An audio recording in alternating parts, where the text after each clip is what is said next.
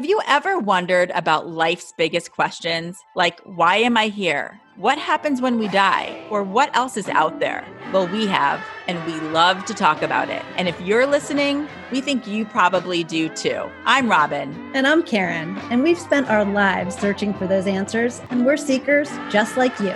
We'll be talking to some of the most fascinating spiritual teachers, healers, and scientists, and showing you how you can use some of their spiritual practices for yourself. We'll also be sharing stories of other seekers to motivate you to live your fullest life. And we'll be translating it all so the spiritual stuff won't feel so out there. So if you're curious, get ready to rediscover why we're here together. We're so excited to introduce you all to Allison Feehan. She is a holistic practitioner, Reiki master, as well as a spiritual intuitive and medium with a focus on what's going on from a medical perspective. Yep, we're going to be talking with Allison, and you'll get an idea of how Allison works because you'll meet fellow seeker Irene, who just had a session with Allison. Hi, Allison. Hi. Oh my God, so happy to see you. Thank you for having me on. When did you know you had these intuitive gifts? Well, the gifts started when I was four years old. My mother told me lots of stories. I remember a lot of the experiences, but um, high school was probably pretty significant to me as knowing that this was more serious, if you will, than I than I realized it was when I was younger. So I was really young when it started. It's not the best experience to have them at nighttime when you're a child, to have them kind of come into your room and want to talk to you. I had experiences where they would sit down next to me in a chair if I was, and I could see the chair kind of the indentation of the chair moving. As a child, that's scary. Very. It was very scary. Were you scared to go to bed? Yes. I still I sleep with an eye mask I sleep with earplugs. Oh. I still somewhat have issues with nighttime because they like to come out at night. They, it's when it's quiet, it's when the body's resting, the brain waves slow down and allows us to be more receptive to information, which is why we have such beautiful dreams at night. We have visitations at night, whether it's in person, right? In person or through dream state. So for me, it was just extremely active as a child. And it took me much longer in life to learn how to control it, if you will, or or work with it to understand the information coming out. Yeah, that, that was going to be my next question. So did you carry that through high school and into college? And did you tell other people that you were having these experiences? Yeah, in high school, my house was considered the haunted house. So I did, it was, it it was out there that a lot of people knew that stuff was going on. I didn't openly practice, if you will, like I practice now. And then as I got much older and married, things shifted again. And that's when I really kind of fell into my power. Everybody communicates with spirit differently. How do you do that? So I have three clairs that I consider my sweet spot, right? So the three clairs are the clairvoyance, which is the gift to see. So I don't see visually like I used to as a child. I think it just became too terrifying. So I see with my third eye. And then my clairsentience, which is my gift to feel. So spirit will actually make me feel bald or short or tall or fat or skinny. And then claircognizance, which is just the clear knowing, right? I just know things like I know the color of my couch. And, you know, I have to say the clairsentience is probably the strongest. I do sometimes will get a name, but I don't necessarily hear it. So my some of my clairs are not as strong as others. So I always say those are probably my, my three sweet spots. That helps. So fast forward, you go through college and you get your corporate job, you get married, you do all of the serious adult things. And then what happened? Then I had a baby. Okay. Changes everything. Everything. The sensitivity started to, with me, started to pick up really quickly. My husband and I bought an old house. And when I mean old, over a hundred years old. So it was part of the historic society. The house had creaks and bumps and the dog was noticing things. And I was up feeding her in the middle of the night one night. Her crib toys started to go off. I started to notice a woman wearing this like high collar Victorian type blouse. And she kept coming into my daughter's room, checking on her, checking on her. She was a little territorial with her. And I thought, no, we're not doing this. This is my child. So she never was harmful, but she was just very protective of this child, almost kind of wanting to mother her, wanting to nurture her. And it was almost a nightly, a nightly thing with this woman. What was interesting is fast forward about a year later, we went up into the crawl space attic portion of her bedroom and found a moth eaten high neck lace blouse in the attic. So she Oh. must have lived there at one time, must have had children, and she never really interacted. It was a little residual, but she was mindful of my daughter. And so it really started to kick off after I had my daughter. And that's when I was really starting to pay attention again that, wow, it, this whole gift just took a break for a while between high school through college and getting married. And as soon as I had a child, like the mother bear instinct kind of just awoke. And I was just very mindful of other energies around. And you, at the time, you had this corporate job. Yes, that was difficult. I found myself starting to close my door a lot to my office, draw the blinds. I felt kind of disconnected to how I was really saving the world and kind of giving back. I didn't feel that the job was very rewarding in a lot of ways. I was good at the job, but I just was starting to see, you know, things for what they were. I could I could feel people's energy when they were sick or depressed or deceitful or lying, and it just became overwhelming for me. And so I started to moonlight doing this work at home. And before I knew it, it just, spirit really wanted me to go in this direction. And my business and experiences just exploded in a beautiful way. And so I was able to leave work. You are a multifaceted healer. It's not like you're just an intuitive and a medium. Like you are a Reiki master, you're a doctor of naturopathy. How did you do all that? What kind of training did you have to go through? And what made you actually want to dive into all of that?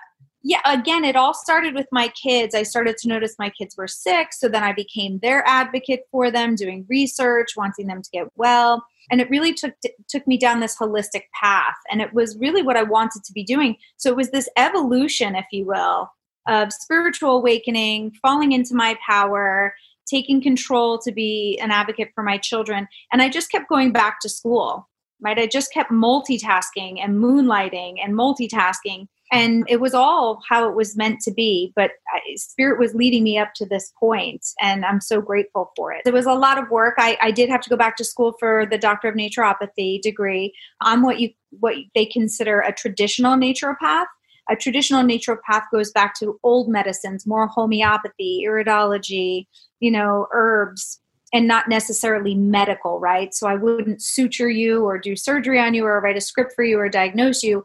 I would take you basically come see me when you feel like you've run out of options. You also became a master in Reiki, right?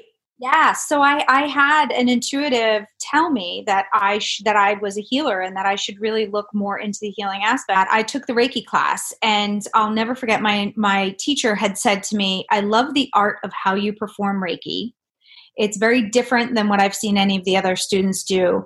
And my intuitiveness, she said, was not Reiki. It just expanded me more. And she said, I've never seen anybody really look at somebody else's body in a medical way while doing Reiki. And for whatever reason, whenever I did Reiki, I could just tell that the body wasn't vibrating at the rate it should be, and certain organs, or there was blockages, or things that needed to be looked at. And so it really expanded this whole other view. And so you tie that in with wanting to be holistic and the children, right? Everything just started to become so intertwined. So Yeah. when you started doing the Reiki, that's when the medical intuitive part came into play. Yes, and that's when I was like, I really think I need to go back to school and become accredited so that I can at least speak about, you know, from a you know more professional perspective about what it is that I'm seeing on, on my clients. I mean, I've seen anything from infertility to a woman struggling with infertility to being able to become pregnant and knowing she'll become pregnant. So, you know, seeing that there was nothing wrong with them, that they had to change something else in their diet in order for their terrain of their body to become well enough to to become pregnant. So, I've seen a lot of things. I love that because I feel like a lot of people have been opened up by the energy aspect of healing. Like that tends to be the first step that just opens you to the next step, right? Did that is that how you felt it went for you? Yes, absolutely. And when you truly are exercising the energy and expanding your mind, there's so much magic everywhere on a daily basis. And I think if, if more of us start to really recognize the energy and the shifts and the the low vibrations and the high vibrations, when once you become tapped into that, it's like you are connected on a continuous basis, and you just utilize that connection all the time for guidance. Yeah, like it turns a light bulb on. Right? Yes. Yeah. In my own mind, I'm picturing being with you, being around other people, and I know how you can just zero in on that vibration and then you take it to that next level and are able to say why they have and, and, and that's what I, I find fascinating you may you've never met the person you don't even have your hands on the person. It's really like trusting your vibes like yeah thousand percent. I can't believe you just said that, trusting your vibes. When I zone in, and I love that you said that because I really can just zone in on one person and be like, uh oh, they're vibrating at a low rate. Something's not right. And then from there, I, I it's like peeling an onion. Then I go down a little bit further. Well, where in the body are they vibrating low? Why are they vibrating so low? Oh, I must tell them they're vibrating so low. Or striking up a conversation and adapting the conversation in the way that they truly need to see it, right? So, yes is recognizing energy frequencies like a language. It's almost like braille. Yeah. Totally. so many questions. Yeah. yeah. I was just, I was just going to say, because I think what you're also able to bring is that extra layer of energy reading that a doctor might not be able to pick up on, right? So if a chakra is blocked, which is a real thing, which you can't see with a radiology uh, picture or whatever you know that's something that you can actually work on and clearing so that that can work in in partnership with the medical. Absolutely. Right? Yes absolutely.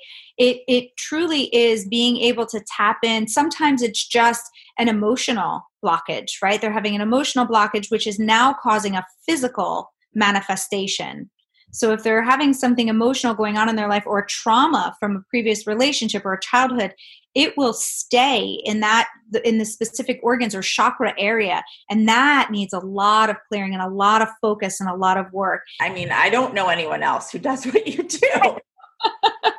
It's really unbelievable. Thank and you. what are the other modalities? I know you have a wellness center in new jersey what are the other modalities that you think other people should know about? One of the modalities that I do do that I think people should be mindful of is iridology. So I take pictures of the eye and I map specific energy blockages or stagnation because the eye is mapped back to the body, the organs and specific areas of the body. So I can see a lot of genetic predispositions in the eye. Um, it's not used necessarily as a diagnosis tool, but a prevention tool, right? Seeing it's great for people that have been adopted. You can see a lot of genetical stuff in there, as well as um, some organs that may be sluggish or not performing at full capacity. So that's a really great modality. I love that modality. We also offer acupuncture at our space, which is obviously old medicine as well. Gua sha, which is like a rubbing of the skin, and uh, cupping, which is also bringing you know that the beautiful blood to the surface and that circulation. So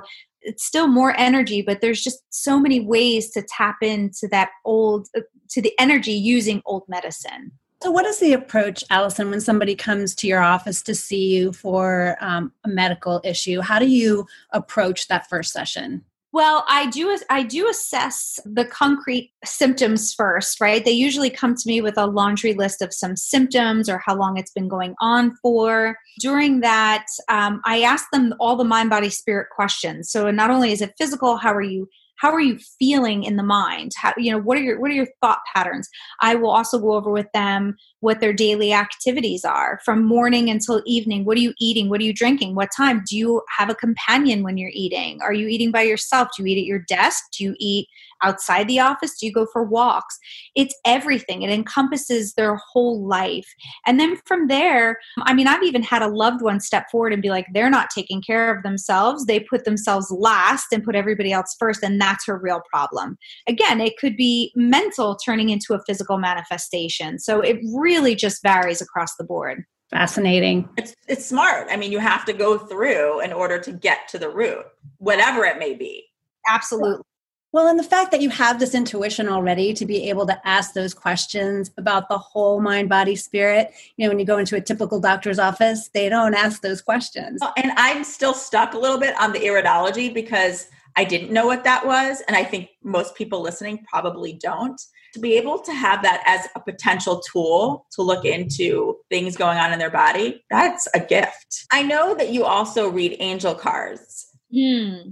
And how do you use that? First of all, what are angel cards? Because I think some people don't know what they are. And then how do you use them in your readings? Okay, so great question. So I so tarot cards are the 72 cards. Tarot was given to us as a civilization or humanity by the Egyptians. And so the the cards themselves can be um, can have heavy energy or deep energy, but they're extremely useful in giving information all of my cards have angels on them because when you're working with clients, who doesn't love angels, right? So the energy is much lighter on the tarot cards than the traditional tarot that was created.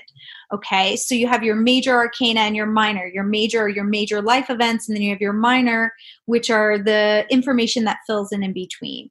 And I use those only when spirit tells me to use them. So I have them next to me for every session all the time. And spirit may just say, you need to pick up that card. And I could have five decks and they'll tell me exactly which card to pick up. Mm-hmm. Or sometimes a client will go, Can I just pick one? And they feel drawn. I let them pick it because they're somehow being drawn to the energy of the message on that card.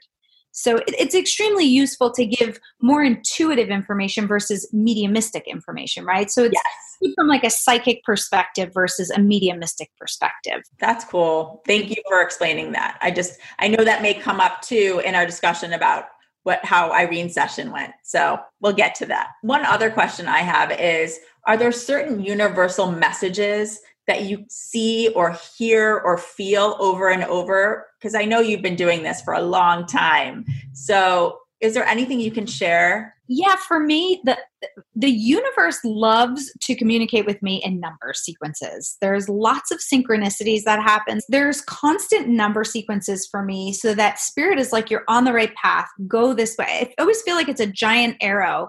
And i actually had an arrow necklace on for the longest time because i always felt like it was always just pointing me in the right direction. So whenever i see certain number sequences or synchronicities to me that's just the universe like giving me a little fist pump and just saying, keep going, girl. Love and that. my journal, Spirit always says to me, you are the light, be the light. That message has come to me for years. And before I truly started to practice, I didn't know what the message meant.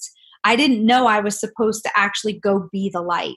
Hmm. Others shining light in dark spaces. So they had constantly told me, You are the light, period be the light period. That was it. And i was like what is this message? And it was only when i journaled. And so you know as, as far as the communication journaling you are the light be the light. And i tell everybody that. I tag it on everything. I had dishes made with that honor we are all the light and we just need to go be our light. So those are the beautiful ways that i get messages what are some misconceptions about what you do that you faced? Or what have you kind of had to endure when you made that change from the corporate world to doing this full time? Yeah it you know i think people are afraid of what they don't understand and what they don't know the thought of speaking to a loved one that's passed on may make people feel uncomfortable or uneasy. And i've really had to claim the weirdness if you will. I've i just started saying i'm just different. I'm just weird. And i really just eventually fell in love with that. I fell in love with the fact that i was different. I'm always there for everybody to ask questions and for me to explain and guide and help and i that's my mission. But when i'm i'm faced against someone who's very like so much of a skeptic i just i just have to claim who i am and move on I love that. I love since I've known you, you've always been standing in that truth of who you are. And I think that that's why you do so well at what you do. Well, and if you're considering yourself weird, I like being weird So I just I wrote that quote down. I think we're gonna have to use that one somewhere. I agree. It's great. just a bunch of weirdos. So that's awesome. And, and, there are other friends that I have that are mediums and intuitives, and we call ourselves the weirdo group. Whenever we get together, it's the witches' dinner or the witches' drinks, or you know, we just laugh because you know we we see the magic. We don't need to be convinced. We fall into the yes. trap, and we we just really truly want to show everybody that there is magic out there. And it's like if you start to expand your mind and you start to open up you too will see the magic. You too will connect. You too will get the messages. And it's just a beautiful spot to be in. Oh, hmm. it really is. And that is, I hope that everybody listening, that's why we're doing this. We want everybody to start to see it.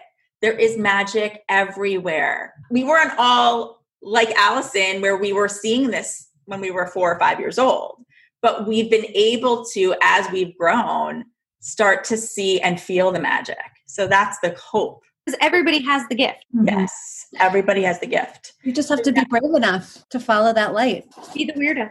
Be the weirdo. I love it. That's what we all need to do. Love it. Because once you do it, then you become invincible. Now we're going to bring in Irene, who was fortunate enough to have a session with you. And I know that we were able to watch that session before we got going today, and I can't wait to talk about it.